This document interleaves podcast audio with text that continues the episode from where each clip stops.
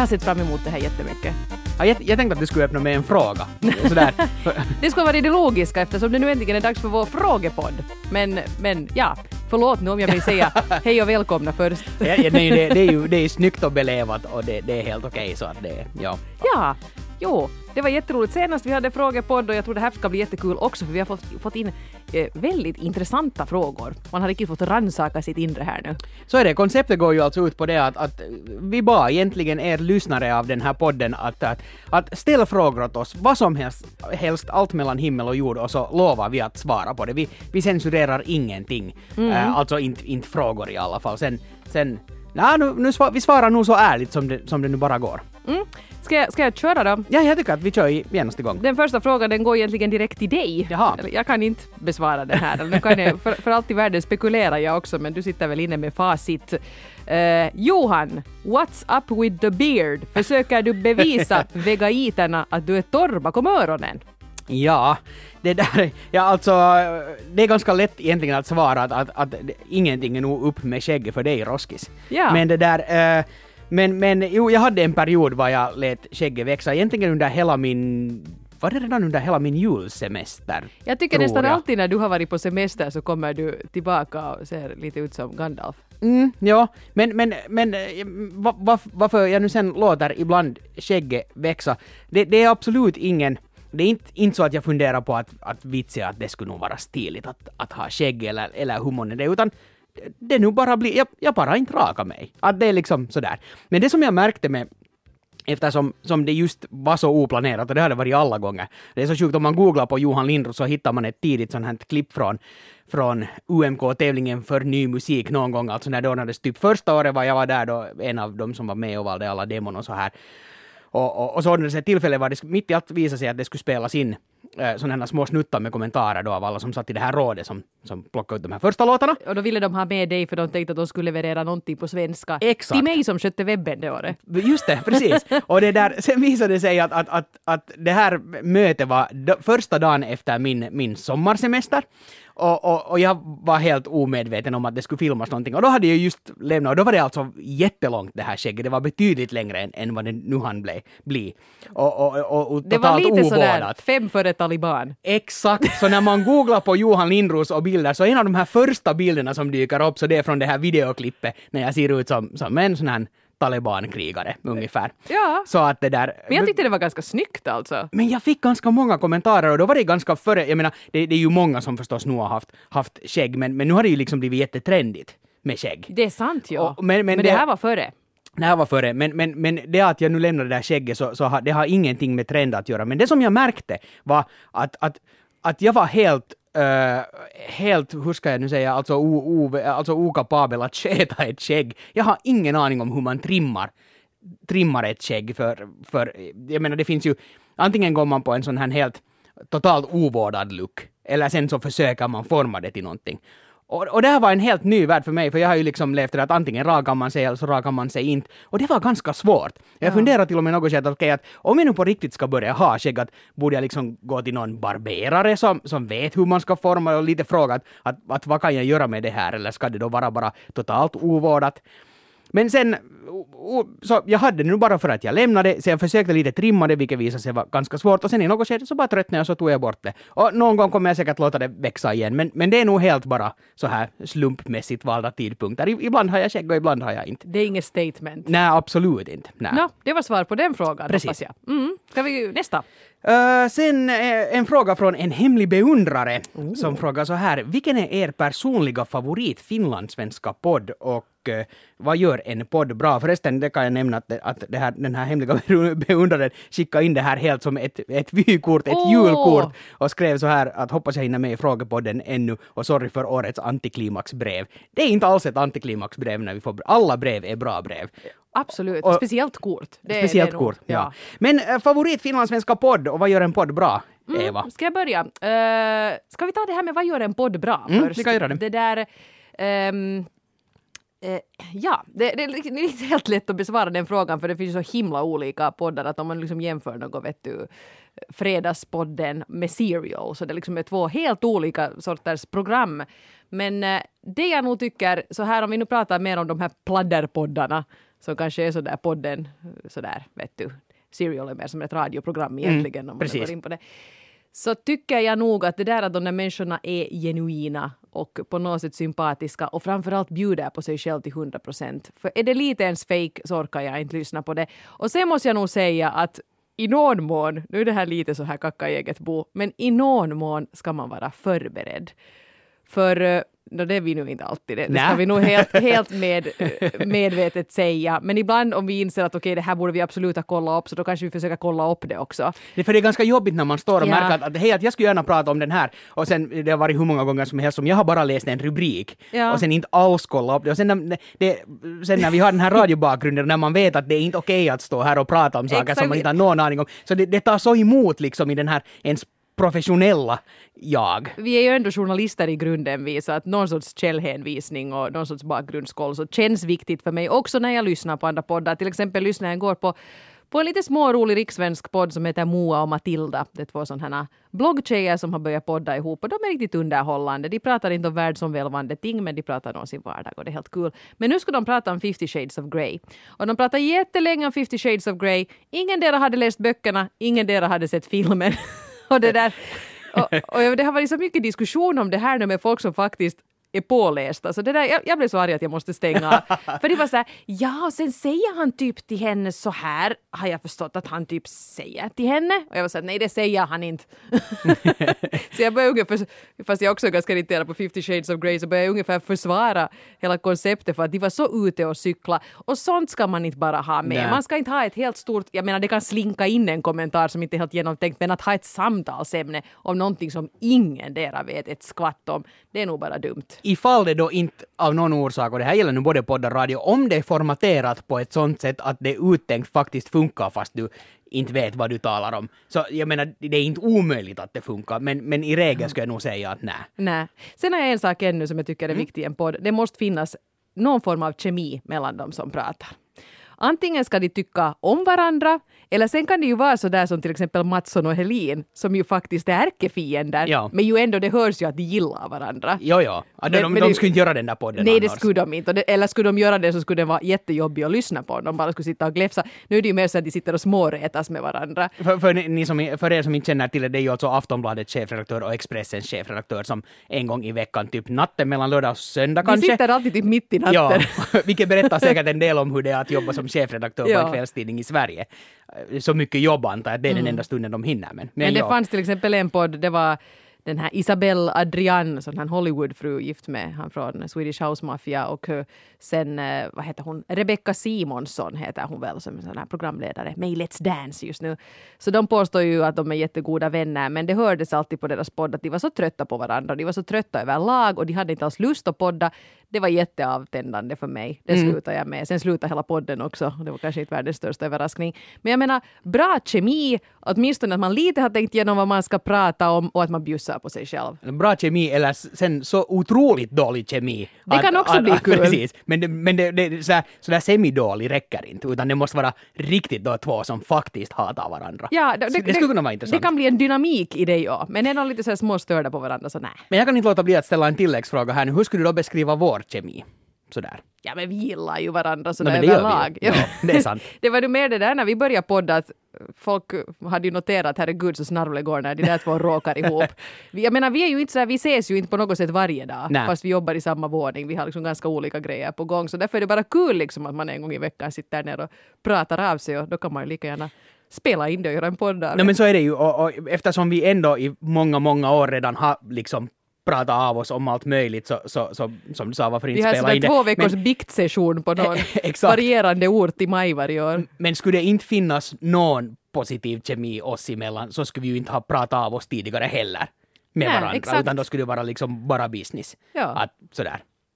Mm. det, det, det är väl så. Till nästa frågepodd får någon ställa frågan att, att vad, vad, vad vi, våra sidor, vad vi tycker om varandra och vad vi, sådär. Vi har inte tid med det nu för vi har en massa andra frågor. Vi har en massa andra frågor och, och ja, ville du ännu säga någonting Jo. om vad som gör en podd bra? Alltså, jag, jag tycker ju om att bli Alltså, äh, tråkigt och jämntjockt. All, sen allt som är utanför det så fungerar sådär. Det, det får inte...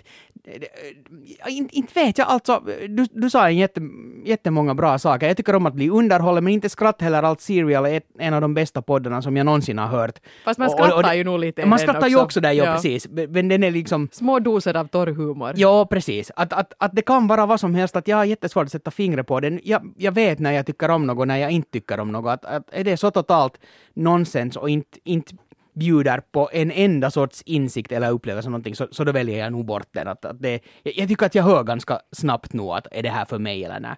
Sen är det kanske lite som med komediserier på TV, att, att jag tror att också med poddar, speciellt om det är en podd med flera människor, att, att man måste lyssna kanske li- Det tar en stund innan man kommer in, för sen när man lär känna en eller två karaktärer så, så börjar man hitta mera saker mellan raderna och så här än, än innan vad man kanske fattar. Först så, så jag brukar nog lyssna ganska många avsnitt innan jag bestämmer mig. Fast första insikten, eller första känslan kan vara sådär att Jag tycker "Nå, så om det där när man upptäcker en ny podd och börjar lyssna baklänges eller så Precis, här. Man ja. tänker att wow, nu har jag massor att, att lyssna på här. Då kan jag ju gå in i någon sån här vet du, maraton-mode, att man lyssnar bara på den podden i, i flera dagar. Och det finns riktigt bra sådana poddar som är alltså jätte, jättelånga, för gärna får de en, en perfekt podd, så det, den börjar när jag startar bilen på väg hem från jobbet och så är den slut just då när jag har kommit hem. Men jag tycker 30-40 minuter är ganska optimal längd för Mm, en ja, podd. men sen finns det de här som kan vara längre och är de bara tillräckligt bra så gör det, så en del är så bra att, att, att det gör ingenting fast det går en vecka innan man fortsätter Mm. på det där ena avsnittet för det, det är bara så jättebra att jag bara måste höra det till Mattsson och slut. Helin skulle ju bara kunna lite lägga band på sig. Det håller De jag blir med lite om. långa.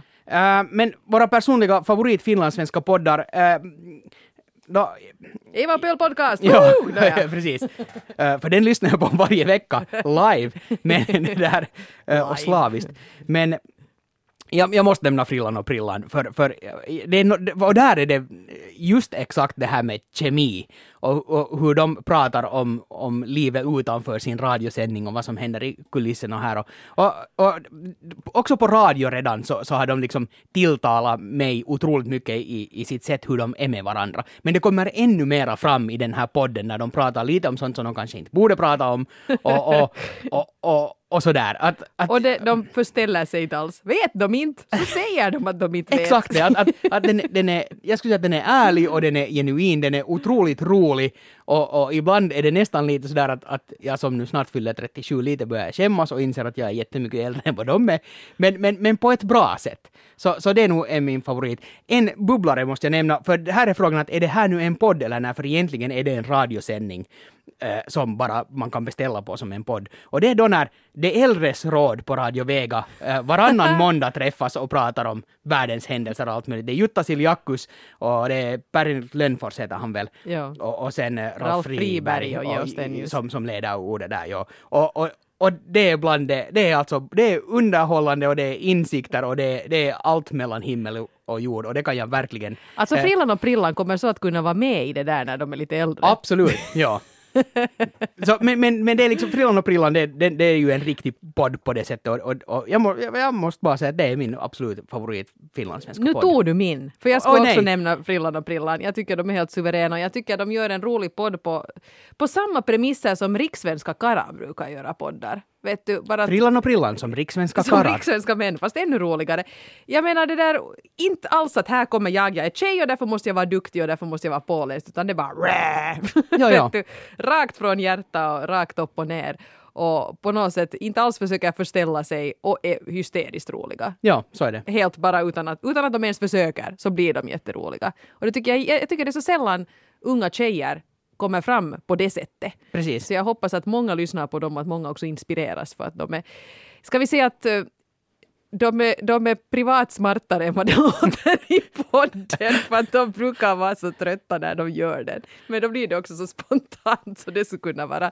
Det är kanske inte ett journalistiskt mästerverk deras podcast men, Nej, men och, det är och, det, heller det, det är deras- inte målet. Det är det de är ute efter. Nej, precis. Nej. Och, och, och, och där kommer just in när någonting är bra. Det, är- det är så genuint och det är så äkta och det är så spontant och det, det är en form som, som är svår att få att göra på radio sådär Mm. dag ut och dag in. Alltså också fast det skulle vara ett mål. Men, men, men det finns, eh, poddar har ändå, du, du, kan hur ska jag säga, det, liksom, det finns bredare, mer möjligheter att, att vara ännu mer spontan och genuin. För du behöver inte titta på en klocka att när, när ska den här sändningen ta slut. Och du behöver inte fundera på att har vi nu spelat tillräckligt med låtar och det, det är liksom en massa saker. Den är, den är liksom mera frisläppt. Och, och, och det är något förtjusande. Det är förtjusande. Men jag ska nu nämna en till, när, så att vi inte bara nu För det finns många Jo, finlandssvenska det- poddar och det, det- finns många bra Jag finlandssvenska tycker det poddar. också. Då tycker jag att en som jag faktiskt vill nämna här är Nyfiken i en podd. Yes. Eh, jätteambitiös och jag tycker att det som de ska ha, jag menar Frillan och Prillan och du och jag, vi gör det lätt för oss. Vi är radiomänniskor, vi går in i en studio och spelar in och det tar ungefär exakt en halvtimme Eh, för oss. Men i Nyfiken i en podd så är det då Marika och Hanna som, eh, Hanna i och för sig jobbar ju på Yle alltid emellanåt, men det gjorde hon inte tror jag när de började. Utan de har ju kanske mera då etablerat sig som bloggare och det är otroligt ambitiöst av två människor som inte egentligen eh, är radiomänniskor att podda på det sättet de gör. För att de ju jätte, jättehurtigt testar på grejer som de inte vet så mycket om. Eller som åtminstone den ena inte vet så mycket om. Och det här har de hållit på med ganska länge. Och de faktiskt liksom, det måste ha hemskt mycket tid att göra den här podden. Och de gör det. Det är roligt att följa med hur de har blivit bättre och bättre och säkrare och säkrare. Det var kanske lite sådär som det ska vara också. Lite försiktigt i början, lite sådär innan man hittar liksom den rätta lunken, det rätta liksom tonfallet. Och den blir bättre hela tiden. Fortfarande är nästan mitt favoritavsnitt när de testade att sova under en bro och gjorde en podd om det.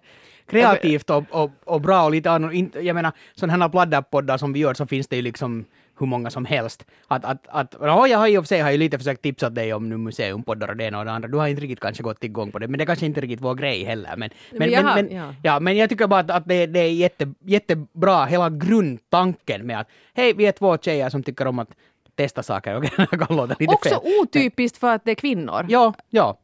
Att det här är mer sånt där, ja, Filip och Fredrik eller Schyffert och Reborg eller någon sån här liksom, eh, så att, ja vi testar grejer och, och pratar om det. Det blir på ett annat sätt, ja. Men nu är det liksom sådär ja men vi är, vi är kvinnor och vi testar att göra det här på samma sätt. Jag är jätteglad att, att du tog och nämnde den här också för att den är nog, den är faktiskt, den Svenskfinlands ambitiösaste podd Absolut. är helt klart. Ja. Så ja, de, de nämner vi gärna. Sen finns det jättemånga andra också. Till exempel har jag inte riktigt hunnit bekanta mig med, men när nu Vasabladet har kört igång det här Seven Days, så där finns också några nya poddar som jag ska bekanta mig med så fort jag, jag hinner. För alltså det är så roligt att den här poddverksamheten har, har kommit igång. Och eftersom vi nu hör då till Svenskfinlands poddosfärs veteraner så kan vi ge vår välsignelse till alla som ger sig in Jo, i alltså, spelet. poddklimatet är bra i svensk Finland skulle jag våga, våga påstå, för att det finns, det finns mer poddar än, än, än vad man hinner följa med. Vad sa du? Jag tänkte att det finns mer poddar än finlandssvenska. Nå nästan åt, ja precis, ja, exakt det. Ja. Hej, men det, du- det var väl ett ganska grundligt svar på den frågan. Mm. Eh, här kommer en jätteintressant fråga eh, från eh, hej Carolina. Jag är lite nyfiken på vad ni har eller vad ni har haft för förebilder. Det kan gälla till exempel yrkesrollen, livet i stort eller kanske just när det gäller podcasts. Tack för en trevlig podd. Tack, tack. Det här är en jätte, jätte stor fråga och nu önskar jag att jag skulle ha funderat lite längre på det här för, för mm, jag har ganska svårt själv att... att Jag vet vem som är din förebild. Nå, Conan O'Brien. No, det var, det, jag skulle just komma till det. Att, att, att, att på något, något plan så har hans sätt att jobba och hans sätt att, att göra humor har helt klart inspirerat mig. Nu har jag lite fallit av tåget. Ja, det, jag har en app så att jag kan man kan titta via nätet på hans show, men i och med att det inte visas på finländsk TV så blir det inte riktigt av att följa med. Men, men han har nog helt klart inspirerat mig. Men sen har jag ju haft förstås en massa massa idoler när det kommer till, till förstås olika musiker och, och band och så här. Men, men kanske inte så där att oj, att jag, jag skulle vilja vara som den där och nu är det en orsak för mig att, att spela musik. Eller så där att jag, jag, jag måste fundera mera på det här för det finns helt klart en massa människor som har, som har inspirerat mig. Och, och och Conan är nog där, alltså ja, att få göra en sån där Conan-show så, så var jättelänge någonting som jag tänkte att tänk om man skulle få göra det i svensk Finland, att, att det skulle vara så otroligt roligt. Inte säga att jag har gett, gett upp den tanken eller den drömmen, men jag har så mycket annat som jag håller på med som är minst lika roligt. Så Och, det där och som, Conan gör ju också numera annat än liksom talkshow. absolut, ja. Det jag alltid har tyckt om, för jag är också stort fan av Conan, eh, liksom väldigt många finländare eftersom han av någon anledning liksom, jag tror inte bara var det att, att nu hans show råkar sändas här Nej. på en finsk kanal, utan det är på något sätt hans humor går hem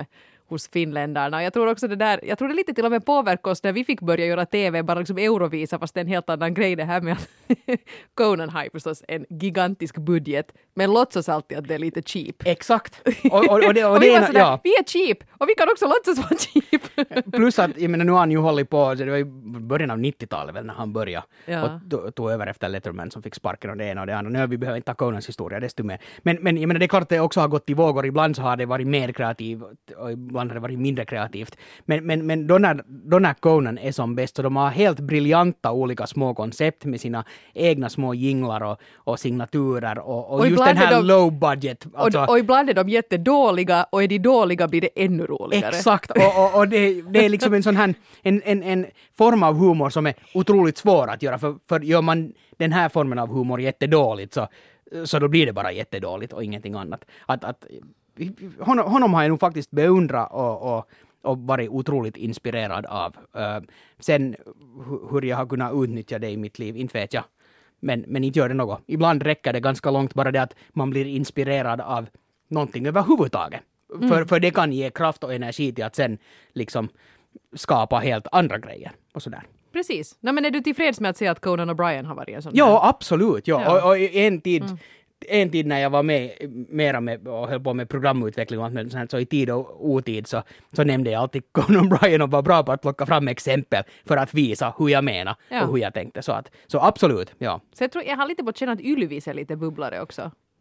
Jo, ja, på det sättet ja, att, att, att här är kanske den här Kanske inte förebilder direkt. Förebilder, nej, men, men jag har uppskattat jättestort uh, det här kreativa tänket som de har haft på hur man kan göra innehåll och en talkshow, absolut. Men jag menar, list, listan är oändligt lång. Det finns, det finns massor med, med, med bra humor och det finns bra, massor med bra musi, musiker och, och musik och allt har ju format förstås. Uh, en eh, som människa. Men, men, men den enda som liksom sådär riktigt stort eh, sticker ut och som är lätt att komma och tänka på så är nog, är nog Conan. Mm. Jag kom nu på några här. En som sådär överlag jag beundrar stort är Martina Haag. Jag tycker hon är så fantastiskt rolig och på något sätt, jag menar också när hennes bakgrund är också lite intressant. Jag menar hon kom ju ingen vart i skolan, hon hade urusla betyg och lärarna sa att det blir nog inte sen till något av dig. Och sen har hon liksom gaskat upp sig helt otroligt i vuxen ålder och skriver helt hysteriskt roliga eh, krönikor och, och böcker och, och på något sätt har, har bra, verkar vara en bra typ helt enkelt. Så hon är, en sån här, hon är lite en sån här snuttefilt för mig att är jag på riktigt dåligt humör så tar jag någon av de där hemma hos Martina-böckerna och läser några krönikor och, och det är liksom så där, så att snoret sprutar för att det är så roligt. så hon är helt klar, klart en sån där förebild som som jag ganska direkt relaterar till. Sen professionellt så måste jag säga att i tiderna så då när jag lite började nosa på att göra radio så var nog faktiskt Bettina en förebild för mig. Eh, på den tiden alltså när hon gjorde morgonshowen i Extrem så tyckte jag alltid att vitsi, att det där är nog, det, det har på något sätt ändå blivit kvar. Hon har gjort mycket annat fint sen efter det, men det är just liksom den biten eh, som, som på något sätt finns kvar i, i mitt medvetande. Att, att den här liksom approachen till att göra flödesradio och vara smart och slapp och hemskt personlig om vartannat. Så det satt spår i mig. Eh, om jag ska ta en lite färskare så här professionell förebild så har jag nu faktiskt här, eftersom man inte är österbottning och inte har lyssnat så hemskt mycket på svensk radio så har jag aldrig riktigt haft en kontakt i de här vet du, Gry Forssell och Adam Alsing och sådana här radiomänniskor i Sverige.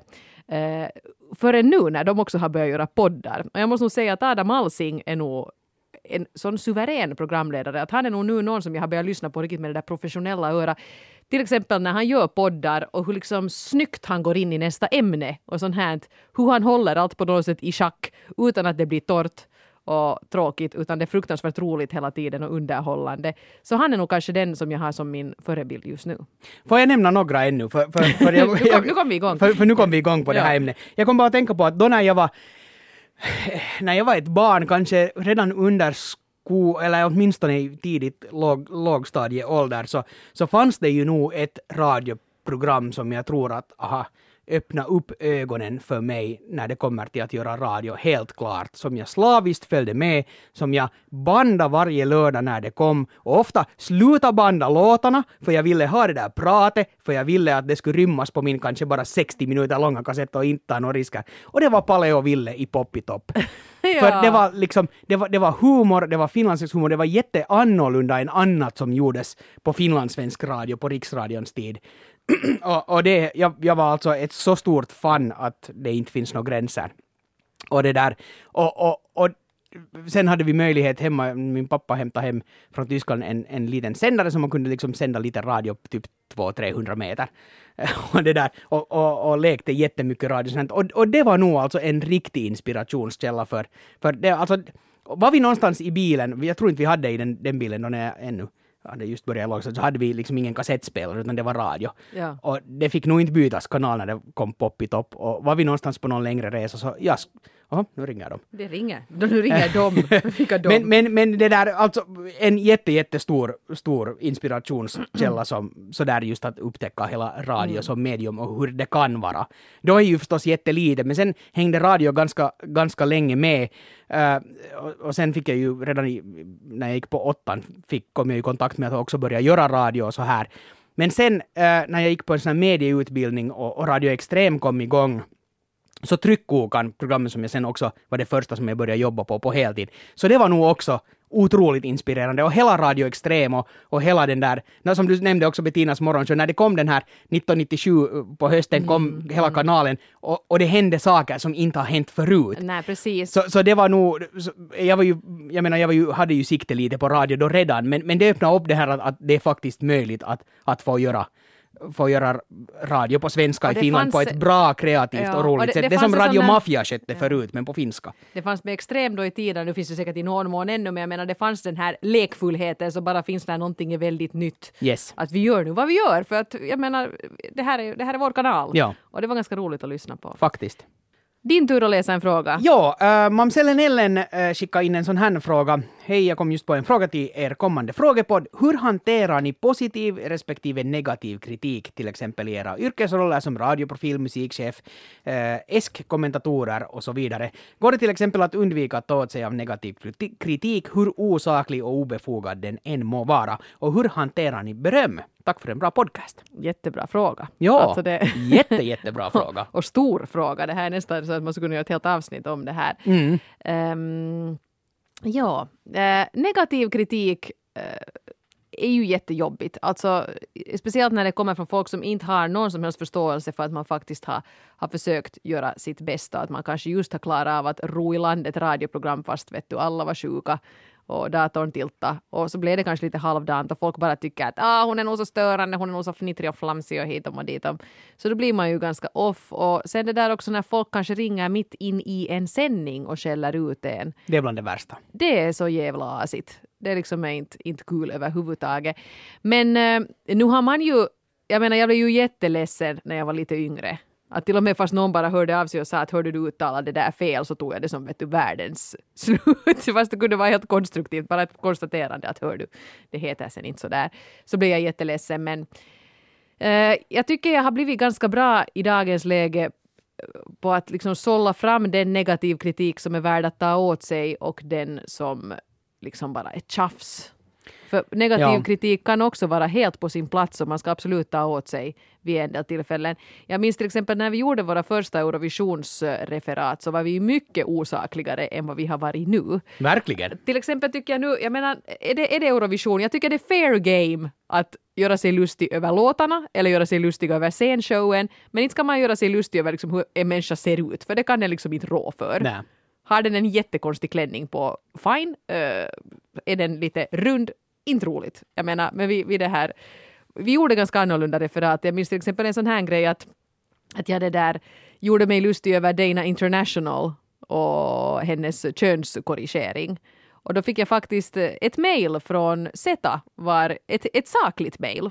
Var de förklarat varför det här inte är roligt och varför folk tar åt sig. Och det var det, i princip var det ju liksom negativ respons. Men det var bra negativ Men det var respons. konstruktivt och jag tog åt mig jättemycket av det och jag har liksom efter det liksom var ju ändå sådär att det gick liksom upp ett, ett ljus för mig att nej men det här är inte kul för att det här är liksom faktiskt en avgörande grej för en del människor och det är viktigt för en del människor att hon står där och inte skäms för den hon är. Det liksom känns så avlägset för mig, varför skulle hon skämmas? Hon är ju fabulous. Men i alla fall att för en del som kanske skäms och tycker att det här är besvärliga grejer och att allt har blivit fel från första början och, och det kan ju till och med bli ett trauma för de som inte har omgivningens stöd för att forma sig så som de vet att de ska vara.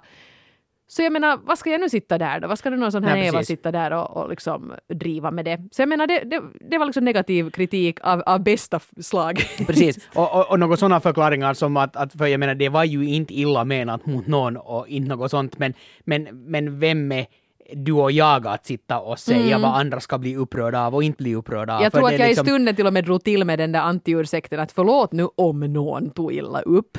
Ja. Men sen kanske jag tänkte lite Det gör det inte vidare. bättre egentligen nej, alls. Nej, det, det, är ju, det är ju en klassiker. En Men- dum klassiker. Men, men- i alla fall, ja, sån, sån kritik tar jag ju inte gärna emot, för man skäms ju. Exakt, Men, men den, eh, är, om, men den är ändå berättigad. den är berättigad och jag är också i efterhand glad att jag har fått den så att jag, det har utvecklat mig som medmänniska. Och, Ja, för, för, det är liksom, för det är jättestor skillnad på det här med så att säga omotiverad negativ kritik och motiverad negativ kritik. Den där första känslan när man hör något negativt oavsett hur, hur motiverat det är, så det är klart att det, det skär alltid. Det är, liksom, det, det är den här första im, impulsen hos mig åtminstone. Eh, i- chocken nu att ta i, men, men den där första att, att insikten om att okej, att nu har något har gått fel på något sätt. Eh, men sen, sen måste man, för att överleva i den här branschen, så måste man kunna sortera bort de där, de där omotiverade kommentarerna, vilket jag har lärt mig nu i början av mitt nya jobb, för, för den här mängden eh, Alltså både motiverade och omotiverade kommentarer har liksom ökat något helt otroligt. Men, men, men nu måste jag säga att, att inte det är ju, när man råkar vara just i den här situationen att det kommer sådär kanske stundvis jättemycket negativ kritik. Så nu ska jag ljuga om jag inte skulle säga att, att, att det påverkar mig och, och, och alltså no, ne negativt, men alltså att det påverkar mitt humör. Och, och, och det, det, det är nästan omöjligt att, att inte, åtminstone för en liten sekund, att inte antingen bli lite sårad eller att, att inte, inte ta åt sig. för, för negativ kritik är alltid en negativ sak, men, men, men precis som du säger, är den alltså motiverad och konstruktiv så i slut blir man ju glad av att, att någon påpekar någonting som, jag menar om någon säger mig att vet du om att du alltid beter dig på det här sättet och det är inte kiva för någon, så, så oj nej, för då, alltså, då blir man ju till sig för att tänka att jag inte har insett det. Det är ju det som blir den där sjuka punkten. Men, och sen kan man liksom börja jobba på det. Men det är ju en, just som du säger, det är ju en bra sak. Det vill man ju egentligen höra för att kunna bli en bättre människa om man nu ska börja tala i sådana termer. Men, men, men, men, o, men också då, då när det kommer sån osaklig, omotiverad kritik som är nästan lite svår att förstå, där det inte finns en vilja att ens på något sätt försöka förstå något som har hänt, utan bara motivet egentligen bara att, att, att sk- göra att, att få föra fram sin egen negativitet mot någon annan. Så, så, så nu är det också svårt att, att helt bara liksom sätta åt sidan. Det, det går jättemycket snabbare och, och som jag sa, för att överleva i den här branschen måste man kunna göra det. Och, kan ibland- göra det. Men, Sen, sen ibland när det hopar sig också. Om man Det får liksom det. på en och samma dag så får man en massa skit om en massa olika grejer. Då är det nog jättesvårt. Då är nog den dagen förstörd helt enkelt. Ja. Fast, man, fast det är där som man egentligen sållar bort att det där är nu någon som är på dåligt humör och det där var det någon som hade missförstått allt samman. Men ja, det, men det, det, det kommer med det här jobbet. Det Så är det. kommer man Så är inte det. ifrån. Men beröm då, hur förhåller du dig till det? jag har åtminstone sådär eh, genom åren, spe, speciellt i början, men jag har haft, jag och har säkert lite ännu svårt att ta emot också positiv beröm, för jag vet inte riktigt hur jag ska vara. Är vet du någon sån här rädsla över att, tror jag, om jag nu ska kökspsykologisera här, att, att, att jag, jag vill inte vara någon som är hög i korken eller sätter mig över någon annan. Men om jag har gjort en kul grej och någon tycker att det är kul, så det gläder ju mig. Det, det är ju just den responsen man vill ha. Men, men, men jag har jättesvårt att ändå att Äh, vet du, lite det här finska, finska sättet som finns åtminstone att, att någon har köpt en ny eh, det finns ju ett här exempel att någon har köpt en ny tröja och så kommer någon och säger att hej, kiva tröja, så måste man förklara hur billig den var för att man hittade den på ett lopptorg.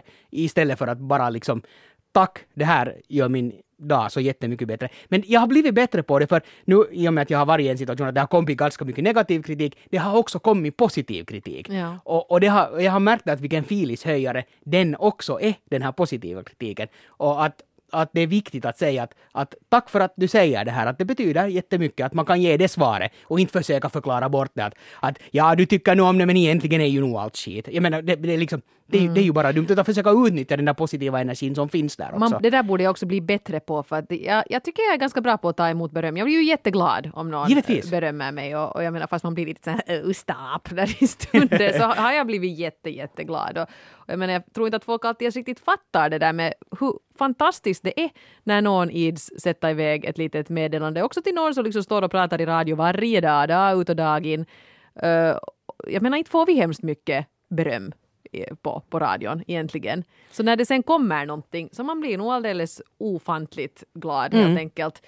Jag blev speciellt glad till exempel då när jag, när jag har pratat om sånt som har varit lite svårare liksom och sånt här till exempel det här med att tappa håret och sånt. Och då fick jag jättemycket beröm av människor som faktiskt tyckte att det här betydde någonting för mig. Att du talar om det här, att jag har inte vågat säga åt någon att jag har det här men att nu ska jag nog försöka. Det är ju det bästa som finns. Så är det. När ja. man faktiskt har, har gjort någon nytta. Så att ja, men kanske lite mer det där utmaningen för tror jag det både dig och mig att man lite mer ska kunna försöka haka fast sig vid de där positiva omdömena ja. som kommer istället för att gå och älta de där några negativa som alltid kommer. Och något som vi har pratat mycket om i den här podden så det är ju hela den här negativa alltså uh, kulturen som finns på liksom anonyma kommentarer på, på olika nätforum och så här så, så har nog gjort åtminstone det åt, åt mig att att de här riktigt hulluga som kommer direkt i e-posten, riktigt galna och helt totalt omotiverade, så de är liksom lättare att sortera ut för, för den är tyvärr så normal läge med en sån här otroligt argsint osaklig diskussion. Mm. Och, och, det är ganska ledsamt att det har gått till det, men, men, men, men ja, men kanske det kommer med ålder och erfarenhet också att det är nog lättare att sortera ut dem. Att inte ligger jag sömnlös på nätterna hemma för att, för att det också kommer osaklig eller motiverad negativ kritik. Inte alls. Så, så långt har jag ändå kommit och annars skulle jag inte kunna vara på det här jobbet heller. Så. Men vi måste nästan gå vidare med Samuels fråga som jag har kortat ner lite grann.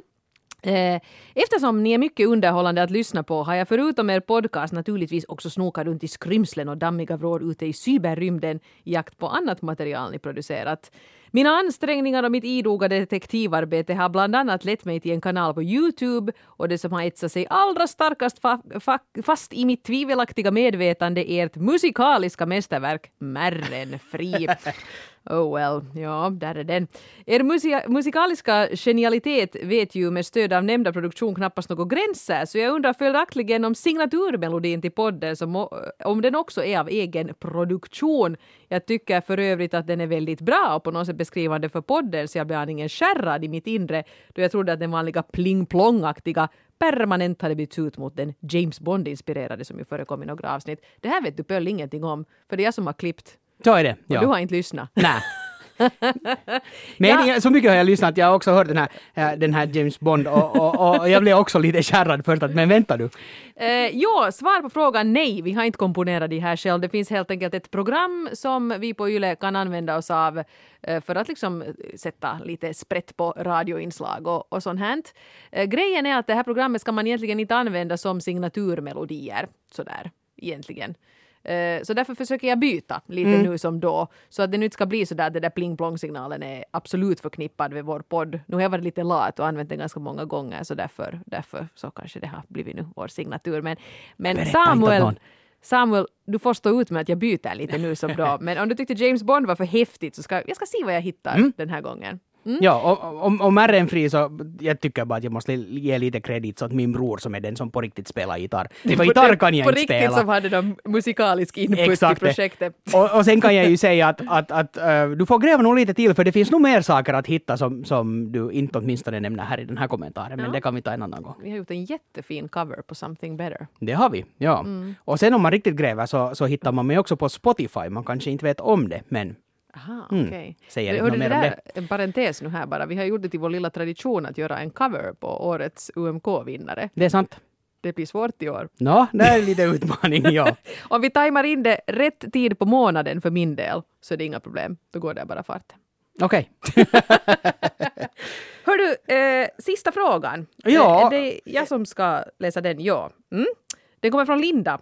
Eh, tack för en jättebra podcast. Här är en fråga eh, en eventuell frågepodd eller när ni inte har några post-it-lappar. Vilket händer ofta. Ibland. Vad tycker ni om utforskandet av rymden? Är det viktigt? Är det värt det? Hui. En liten fråga. Ja. Men, men, men jo, Uh, jag tycker absolut att det är värt det. borde satsas mer på rymdforskning. Jag är så besviken att vi inte har varit, att människan inte har varit på Mars ännu. Jag har ingen lust att fara dit. Men, men jag, alltså, jag som är, som jag sagt många gånger, otroligt nyfiken, så, så att få veta hur allt på riktigt hänger ihop, det skulle nog vara guld värd. Antagligen skulle det, går det inte att fatta hur allt hänger ihop, men, men det finns en sån här nyfikenhet i mig som säger att, att också världsallt, det skulle jag vilja, vilja förstå, förstå. Nu är jag ju inte en religiös människa alls, men, men, utan jag vill ha fakta. Och, och, och jag vet ju att jag kan inte förstå fakta, för jag förstår rymden väldigt, väldigt dåligt. Men alla sådana vetenskapspoddar och program och allt sånt som, som är populärvetenskap som förklarar vad man har upptäckt i rymden Eh, på ett sätt så att man ens på något sätt lite ytligt kan förstå det. Så, så jag älskar sånt och jag blir så otroligt inspirerad av sånt. Jag är helt övertygad om att det finns någon form av liv någonstans.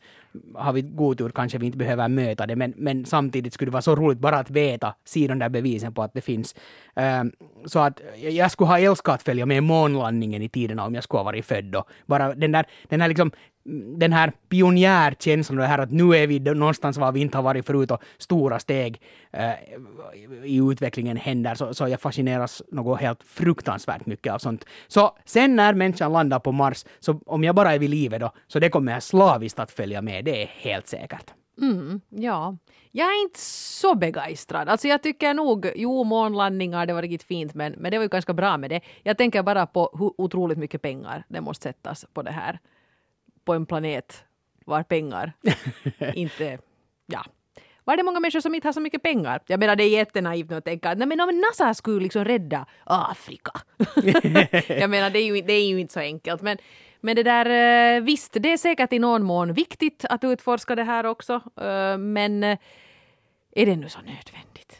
Så jag tror att jag lever i någon sån, jag kan ha en sån här naiv skiffy-dröm också som är så här att, att bara vi hittar några andra fokuspunkter någon annanstans som, som kräver en så stor insats att vi alla måste bli vänner med varandra. Nu är det kanske lite överdrivet, men att, att, att, att, vet du, att, att vi går från det här att vara ett land till att vara en planet och sen finns det alltid skikt med problem. Det finns det inom alla länder, det finns det inom familjer och så här, alla nivåer, inga, in, inte något med det. Men att, att, att det på något sätt skulle kunna leda att, att den här forskningen och det att vi förstår det större än sammanhanget på något sätt skulle leda till att, att vi skulle sluta vara såna idioter och, och bråka om små obetydliga saker här hemma. No, det är ju förstås fint. Men ja. jag menar, det här är, nu, det här är ju ganska sån här, en ideologisk tanke. Så, så enkelt är det ju inte. Nej, men jag funderar också på det här med att människan från jorden nu far ut i rymden och utforskar och så skräpar vi ner alldeles förbannat i rymden också.